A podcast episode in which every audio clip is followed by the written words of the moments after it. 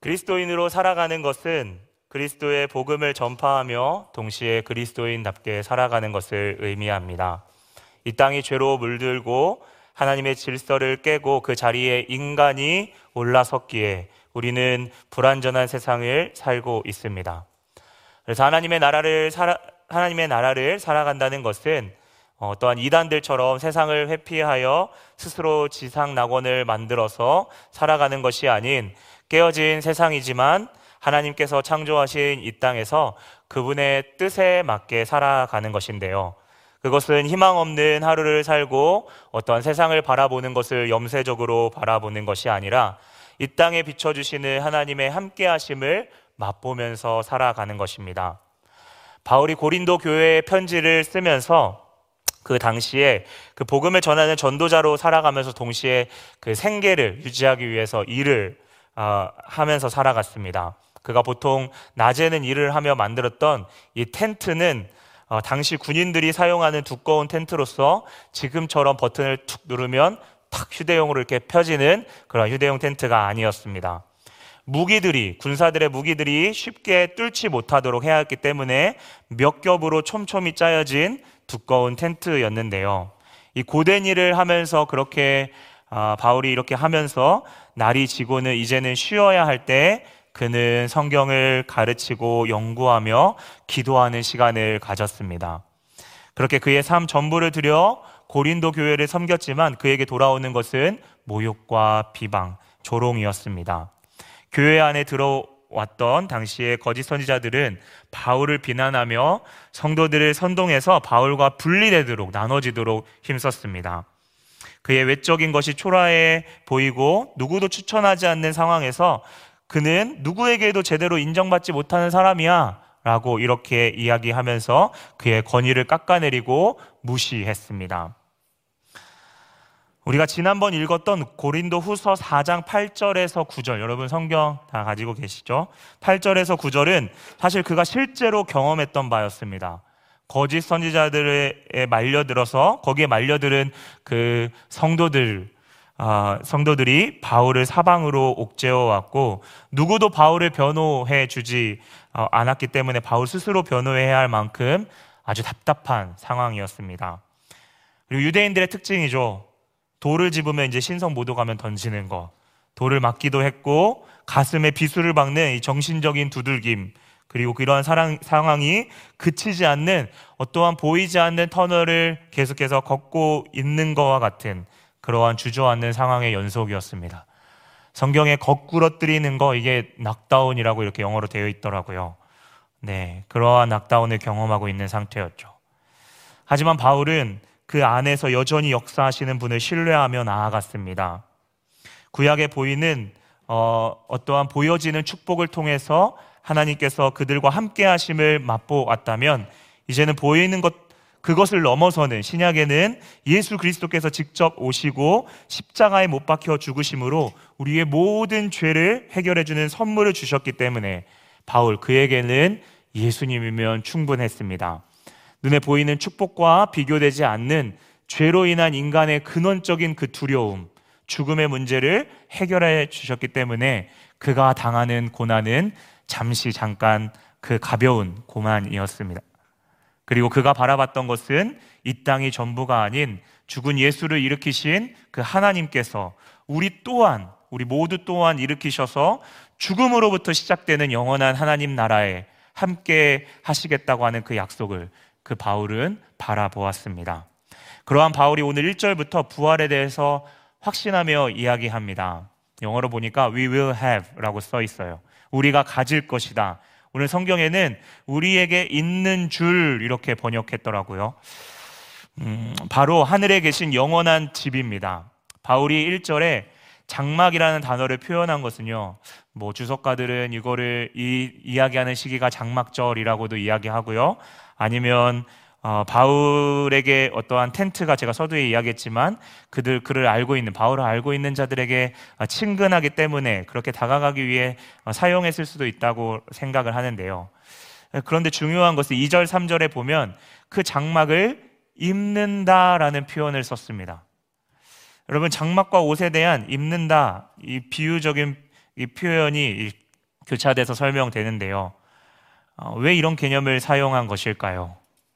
그러면 당시에 그 바울이 사역했던 그 고린도 지역의 이 헬라 그 세계관과 사상에는 육체는 유한하고 영은 무한한데 죽기 전까지 그 영혼이 육체라는 갑옷을 입는 아, 것으로 생각했습니다. 그리고 죽은 즉시 그 갑옷, 육체의 갑옷이 이렇게 풀어지면서 거기에 해방되면서 영혼이 자유롭게 된다고 생각했죠. 그렇다고 바울이 헬라 철학의 이러한 부분을 인정하거나 동의한 것은 아닙니다. 다만 그들이 이해할 수 있는 단어를 사용해서 오히려 그가 진짜로 이야기하고 싶은 것, 지금 헬라 철학에 있는 그것들이 맞지 않다라고 하는 것을 깨뜨리기 위해서 사용한 것이죠. 바울은 이 땅의 장막이 무너지면 우리가 그래서 우리가 죽으면 성도들은 바로 영원한 몸인 하늘의 영원한 집에 거하게 될 것을 확신 있게 생각하고 믿었습니다. 그가 죽어서 부활을 맞이할지 지금 당장 어느 어느 때가 돼서 죽지 않고 어, 부활을 아, 하나님 하나님의 재림을 맞이할지 여기 만일이라는 표현이 5장 1절에 쓰여 있는데요. 그것을 확신할 수는 없었지만 더더욱 확신할 수 있는 것은 그가 영원한 집에 거하는 것. 그것은 확신 있게 이야기할 수 있는 거죠. 하지만 그의 믿음은 1절에 보니까요, 후반절, 후반에 아는, 안다라고 하는 표현인데요. 그의 믿음은 아는 데에서 그치지 않았습니다. 그 소망을 바라보면서 오늘 탄식하고 갈망했습니다. 오늘 성경에는 간절히 사모했다라고 이렇게 표현되어 있는데요. 여러분, 탄식은 고통 가운데 신음한다는 뜻을 가지지만, 어, 거기서 머무르는 어떠한 자기 연민을 이야기하고 있지는 않습니다. 여기서 탄식은 지금 마주한 어려움과 힘듦으로 인해 하늘나라를 더 사모하게 되는 더 강렬하게 사모하는 것을 말합니다. 여러분, 사랑하는 사람과 공항에서 이별해야 되는 상황이 있을 수 있죠. 그런데요, 그렇게 이별하는 상황 가운데 우리는 그동안 함께 했던 것이 얼마나 귀하고 소중한 것인지를 느끼게 되고 어서 빨리 이제 또 보고 싶어 하는 나를 손꼽아 소망하며 느끼는 것과 같습니다. 그리스도인으로서 그분을 본받아 그분을 따라 살아가려고 하면 할수록 우리는 자동적으로 천국의 영원한 천국, 그 결핍을 통해 극단적으로 반대편에 있는 그 영원한 것을 소망하게 되고 탄식하게 된다는 것입니다. 여러분, 그래서 탄식은요, 우리가 소망한다, 좀 말이 추상적일 수 있잖아요. 소망한다 라고 하는 그 표현의 적극적인 액션이 바로 탄식이라는 사실입니다. 우리가 소망을 품고 살아간다는 뜻은 예수 그리스도처럼 영원한 생명으로 부활하리라는 사실을 갈망하고 간절히 원하는 모습입니다. 그것은 다시 말하지만 아는 것으로 그치지 않는다는 거예요. 그것은 우리의 의지로 할 수 있는 것이 아닙니다. 오늘 탄식에 대해서 성경은 보이지 않지만 강권적으로 도우시는 이 성령 하나님의 역사와 관련되어 있음을 이야기하는데요. 로마서 8장 23절에 제가 읽겠습니다. 그뿐만 아니라 또한 우리 곧 성령의 처음 읽은 열매를 받은 우리까지도 속으로 탄식하여 양자될 것, 곧 우리의 몸의 속량을 기다리는도다. 탄식하는 것은요, 자기 연민을 하는 것이 아니라 기다리는 것이다라고 말합니다. 그런데 우리가 탄식하며 기다리는 가운데 성령이 도우신다는 사실입니다. 그 뒤에 8장 24절에 소망으로 구원을 얻는다라고 하는 의미가 바로 제가 종전에 표현했던 갈망하고 사모한다라는 것을 말하는 겁니다. 그렇다면 우리는 이렇게 생각할 수 있습니다. 우리 안에 갈망이 있다면 그리고 천국 그것이 그것은 우리 안에 갈망이 있다면 그것은 우리 안에 천국에 대한 소망과 그것을 이루는 데 도우시는 성령이 우리 가운데 계시다는 증거입니다. 바울은 이렇게 말하면서 전에 말했던 이 헬라 철학을 돌려서 철저하게 부정하는데요. 죽음이라는 제가 종전에 표현했던 육체의 더러운 갑옷을 버리고 영혼만 남는다는 사실을 부정하는 겁니다. 3절에 말하고 있죠. 그렇다면 베드로 후서에 제가 같이 수요일에 설교했을 때에도 나누었던 건데요. 여러분, 헬라 사상, 육체는 어차피 죽으면 분리된다는 이론이 여러분 왜 위험할까요? 여러분 구원파와 비슷합니다. 육체는 육체는 썩지만 영혼은 구원받았으니 지금 살아있는 동안 죄를 지어도 어차피 나중에 육신은 버려질 거잖아. 라고 생각하기 때문에 그그죄 짓는 것에 크게 문제되지 않는다는 것입니다. 이럴 경우에 죄를 지을 때마다 예수께 나아가야 되는 것을 자꾸 합리화하면서 그렇게 굳이 회개해도 되지 않는 여러분 가장 큰, 큰 잘못을 범하게 되는 것이죠. 바울은 구원에 있어서 우리에게 하나님께서 전적으로 우리에게 주신 선물이지만 동시에 구원을 받았어도 그 심판대 앞에 선악간의 우리의 행위대로 심판을 받는 것은 분명하다라고 이야기합니다. 우리가 신령한 몸을 잊는다고 말하지만 분명히 여러분 몸에 부활이 있다는 거예요. 그것은 예수님께서 부활하시고 제자들 앞에 못자국을 만져보라 하시면서 그 모델을 보이신 그 장면을 여러분 기억하면 분명합니다. 확실합니다. 우리의 고유의 몸이 어디까지는 분명히 존재한다는 것입니다. 이를 뒷받침해 주는 게 3절에 이은 4절에 분명히 이야기하고 있죠. 우리가 탄식하는 가운데 벗고자 함이 아니라 오히려 하늘의 옷을 덧입는다 라고 말하고 있습니다. 이것을 우리가 이 땅에 살면서 구원받았으니 아무렇게나 살면 되고 부활의 때에 어느 정도 어, 부활의 때에 아무렇게나 살면 안 된다는 의미를 이야기하고 있죠. 그리고 부활의 때에 우리의 몸, 정체성, 그것의 범위를 바울은 정확히 이야기하고 있진 않지만 분명히 그 부분이 존재할 것이라는 사실입니다. 우리는 세례를 통해서 예수 그리스도로 옷 입었습니다. 세례는요, 그리스도와 연합하는 것인데 그 의미는 그분의 죽으심에 동참하며 그분의 부활을 믿는 가운데 행하는 의식입니다. 그분의 죽음에 동참하는 것은 우리가 죄를 사는 우리에게 십자가를 십자가를 져야 하는 그런 예수님과 동일한 역할이 우리 가운데 있다는 것이 아닙니다.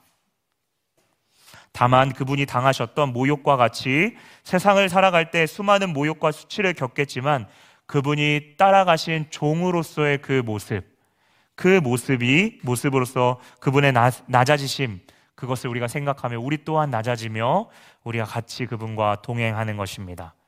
그런데 그것은 죽음으로만 끝나지 않습니다. 예수께서 부활하시고 다시 사신 것처럼 오늘 생명이 죽음을 삼키는 것입니다. 우리의 죽음의 쇠사슬을 끊고 예수님께서 생명을 주신다는 거예요. 사실 이 의미가 우리가 저번에 살펴봤던 4장 10절에 예수의 죽음을 몸에 짊어진다라고 하는 의미입니다. 이러한 그분과의 연합은 그분이 계신 곳, 그분의 마음이 있는 곳에서 이루어집니다. 히브리서 13장 11절과 12절을 제가 읽겠습니다. 그러므로 예수도 자기의 피로써 백성을 거룩하게 하시려고 성문 밖에서 고난을 받으셨느니라. 예수님 그러셨어요. 그런데요, 그런 즉, 우리도 그의 치욕을 짊어지고 영문 밖으로 그에게 나아가자. 예수를 짊어지고 영문 밖으로 나아가자라는 것입니다. 그런데 이러한 예수를 따라감, 그분을 갈망하며 나아가는 것은 어떠한 그동안 우리가 살아왔던 것에 있어서 피해 의식을 억지로 누르려고 하는 그 아픔을 누르려고 하는 정신 승리가 아닙니다. 또 이 땅에서 보상받지 못하는 것에 대한 불만을 배출하기 위한 어떠한 그것들을 좋은 쪽으로 승화시키기 위한 자기 위로도 아닙니다. 이삭을 드리는 아브라함에게 순양을 예비하셨던 것처럼 오늘 하나님은 먼저 우리에게 준비하셨고 그 사실을 아는 가운데 우리가 예수를 따라가는 것입니다. 여러분 무엇을 준비하셨죠? 본문을 다시 한번 살펴보겠습니다. 첫 번째로 하나님께서는 처소를 준비하셨습니다. 그럼 1절에 보게 되니까 그분이 준비하셨기 때문에 1절에 나와 있는 것처럼 우리가 가질 수, we will have, 우리가 가질 수 있다는 거예요. 그리고 그 준비와 약속이 반드시 이루어진다는 약속을 오늘 성령께서 보증해 주신다라고 우리 함께 읽었죠. 여러분, 성령께서 어떻게 보증이 되어 주십니까? 그분이 보증될 자격이 되시나요? 로마서 8장 11절에 나와 있습니다. 예수를 죽은 자 가운데 살리신 이의 영이 너희 안에 거하시면 그리스도 예수를 죽은 자 가운데 살리신 이가 너희 안에 거하시는 그의 영이신 영으로 말미암아 너희 죽을 몸도 살리리라. 성령께서 예수 그리스도께서 부활하시는 그 가운데에 그 역사 가운데 능력으로 함께 행하셨다는 거예요. 그것과 같이 우리가 영생을 하는 데에 성령께서 실질적으로 역사하고 일하실 것이다. 라고 하는 것을 오늘 11절에 이야기하는 겁니다. 여러분 어려운 수술일수록 그 수술을 기다리더라도 그 수술을 많이 해본 의사를 의사에게 꼭 그 사람에게 받도록 기다리더라도 그 사람에게 받는 것입니다. 그래서 우리의 믿음과 소망이 하나님의 준비하심을 바라볼 때 그 믿음은 아는 것과 갈망으로 그치지 않습니다. 6절입니다. 그러므로 우리가 항상 담대하여 우리가 담대하게 그 길을 걸어갈 수 있다라고 이렇게 상반절에 쓰여 있죠. 하반절에는요, 우리가 예수와 완전히 분리된다는 의미가 아닙니다. 그분을 아직 희미한 거울처럼 볼 수밖에 없는 그 없음을 의미하는 거죠. 여러분, 그럼에도요, 중요한 것은 7절입니다. 우리보다 앞서 확실하게 준비하시는 그분 때문에 우리의 믿음은 보는 것으로 행하지 아니하고 믿음으로 행한다라는 것입니다. 그분 때문에 우리가 이 행함은 하나님의 준비하심을 알고 갈망할 때에 자연스럽게 너무나도 자연스럽게 표현되는 겁니다. 마치 아이가 그동안 가고 싶었던 선물을 받으면 여러분 자동적으로 감사합니다, 감사합니다 한 번이고 두 번이고 그 감사의 표현을 자동적으로 하는 것과 같습니다. 그런데요, 그래서인지 우리 안에 다시 한번 그분을 아는 가운데 우리의 안의 탄식과 갈망이 있는지를 우리가 함께 돌아보기를 원합니다. 여러분, 우리 안에 영원한 삶에 대한 탄식과 갈망이 있나요? 여러분, 만약 없다면 탄식과 갈망이 없는 이유가 무엇일까요? 여러분, 사절에 탄식과 짝꿍인 단어가 나오는데요. 바로 짐지는 것, being burden이라고 표현되어 있어요. 동격으로요. 같이. 네. 탄식하는데요. 짐지는 거예요. 그 짐지는 것을 우리가 꺼려하기 때문입니다. 예수를 위하여 죽는 것을 꺼려하기 때문입니다. 그러니까 어떻게 생활하나요? 5장 1절에 나와 있는 그 장막 안에서만, 우리의 보이는 그 장막 안에서만 거하는 것입니다. 먼저는 개인을 사랑하고, 이 장막은 육신을 말하니까요. 개인을 사랑하고 자기만 생각하는 육체에 관심을 두는 것이고요. 영어, 영어 성경에 보니까 우리가 머무는 장막, 여러분 공동체로 생각하면 보이는 교회 안에만 머물고 있다는 것입니다. 이 정도 신앙생활 하면 됐지, 교회 안에서 그럴듯하게 괜찮아 보이는 여러분 크리스찬인 겁니다. 그것만으로 만족하며 진짜 예수께서 가기를 원하시는 영문 밖으로 나아가는 것을 그 짐지는 것을 꺼려 하는 것입니다. 여러분, 그러면 사라지는 것이 무엇인가요? 네, 갈망이 사라집니다. 영혼을 사모하는 것은 하나의 여러분 구호에 지나지 않습니다. 그러면 또 무엇이 사라집니까? 네, 눈물이 사라집니다. 우리의 눈물을 닦아주신다는 그 예수님, 그 너른 품에 여러분 그 어떠한 손수건보다 귀한 것을 준비하고 계시는 그 주님이신데요. 우리 안에 더 이상 눈물이 없는데 그것이 필요할까요? 주님이 오실 때 그분을 영접할 그분이 준비하신 그분이 원하시는 예복을 주님 주님이 원하시는 예복으로 준비되고 여러분 있습니까? 영적으로 익숙한 곳에 있다면 하나님의 음성을 듣기가 어렵습니다. 우리 장막 안에 머물러서는 안 됩니다.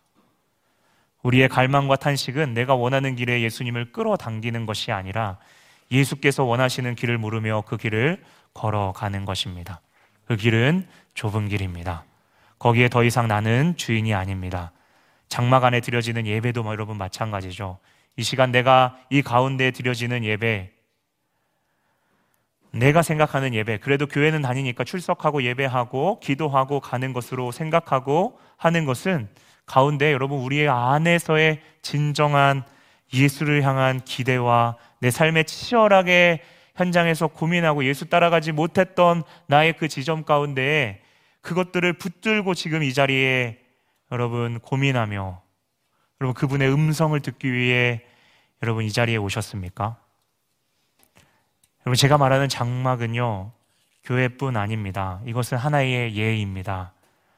내 안에 자리받고 있는 하나님과의 관계에 어떠한 보이는 루틴입니다. 거룩한 습관 여러분 너무나도 중요합니다. 그거 자체를 부정하는 것이 아닙니다. 그런데요, 때로는 내 안에 갈망함의 불꽃을 끄게 한다는 사실을 우리가 주의해야 된다는 것입니다. 그분이 원하시는 지점이 아닌 내가 원하는 곳에 그저 머무르는 것이 아닌 것인지 우리가 생각해 봐야 합니다.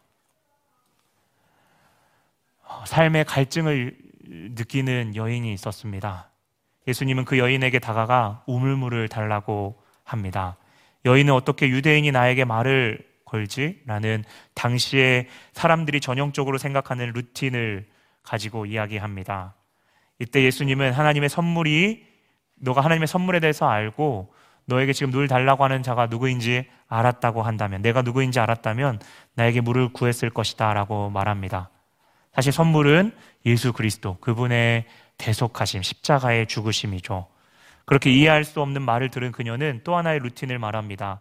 당신은 물을 뜰 그릇도 없고 저희는 야곱이 야곱의 유산으로 준 이 우물물이 있는데 당신이 어떻게 나에게 줄 수 있습니까?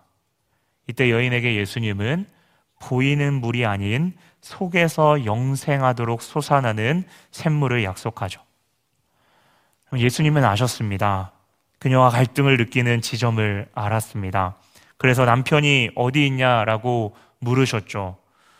그녀는 깜빡이도 켜지 않고 들어오는 낯선 남자에게 자신의 부끄러움 때문에 이야기를 주제로 주제를 갑자기 바꾸려고 했는지 아니면 그동안 진짜 궁금해서 물어봤는지는 성경에서 이야기하고 있지는 않지만 주제를 바꿔 예배에 대한 이야기를 꺼냅니다. 여기서 또 하나의 루틴이 언급되는데요. 참고로 루틴은 갈망을 쉽게 하는 겁니다. 네.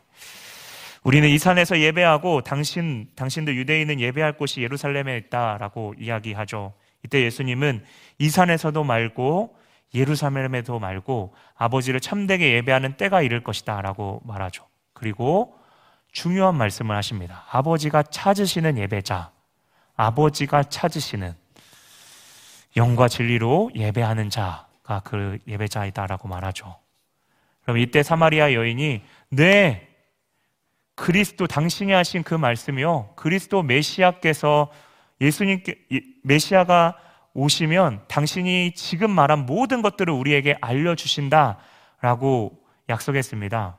예수님은 바로 내가 그다라고 이야기하죠. 사마리아 여인이 말하는 루틴은요, 그녀가 경험하고 보여지는 삶의 부분이었습니다. 하지만 예수님이 집중한 것은 아버지께서 찾으시는 예배가 있고 그것에 집중해야 한다는 것입니다. 여인이 왜 갑자기 예배를 꺼냈는지는 모르겠지만 분명한 사실은 사마리아 여인은 그 예수님과 대화에서 그녀의 갈증을 채움받았습니다. 오늘 예배는 우리의 갈증을 느끼며 채움받는 장소입니다. 사마리아 여인은 내적인 갈증, 외로움과 온전하지 못함에 대한 부끄러움이 있었지만 예배, 동시에 예배에 대한 마음과 메시아가 오실 것이라는 그 소망을 간직하고 있었습니다. 여러분, 탄식이 있었다는 겁니다.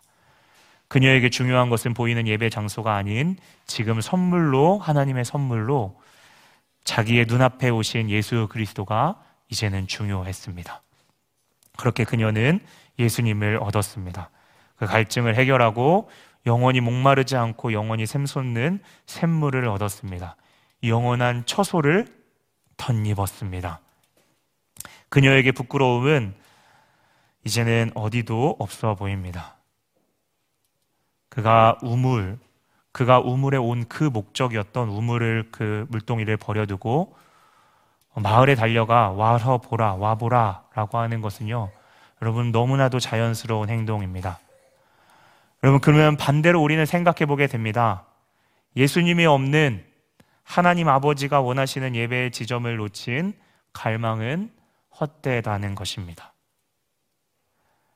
사랑하는 여러분, 우리 안에 탄식과 갈망이 사라져 있거나 메말라 있습니까? 우리가 이 장막 예배에서 무엇을 기대해야 합니까? 네, 맞습니다. 예수 그리스도입니다. 그분의 음성이 들리는 영문 밖으로 나아가야 하며 이 장막 안에만 머물지 않기를 원합니다. 우리에게 주신 자기 십자가를 지고 예수를 따라가야 합니다. 잠시 힘들어서 내려놓을지라도 다시 나에게 주신 그 십자가를 지고 다시 한번 예수를 따라가는 그 삶으로 우리가 나아가야 합니다. 우리의 갈망과 눈물을 메마르게 하는 것은 내가 신앙생활을 어느 정도 하고 있다고 생각하며 그 신앙생활을 하는 자기의 모습을 드러낼 때 드러내는 것입니다. 그리고 자기 부인을 하고 예수를 따라가는 그 삶에서는 주저하는 것이죠. 그러한 이 땅의 장막에 우리의 시선이 고정될 때에 영적인 싸움이 있더라도 애써 그 마음을 저 멀리 밀어내는 것입니다. 그렇게 되면 하나님께서 준비하고 예비하신 이 믿음과 소망, 소망이 의인애가 아니라 이제는 매번 들었고 다 알고 있다고 생각하는 루틴이 되는 것입니다. 그래, 하나님이 준비하셨지. 하나님 신실하시지. 이것이 은혜가 아니라 이제는 하나의 나의 루틴이 되는 거예요. 그렇게 내가 어느 정도 준비하고 원하는 삶을 설정하고 예수님께서 도와주시기를 바라는 것은 우리의 믿음을 헛되게 하는 것입니다. 오늘 바울이 자신이 전하는 메시지가 허망하고 무의미했다면 자신의 생명을 걸고 무릅쓰고 위험을 무릅쓰고 나아가지 않았을 것입니다. 여러 질 중에서 내가 좋아 보이는 기회 비용적으로 A보단 B가 더 좋으니까 라고 선택하는 길이 아닙니다.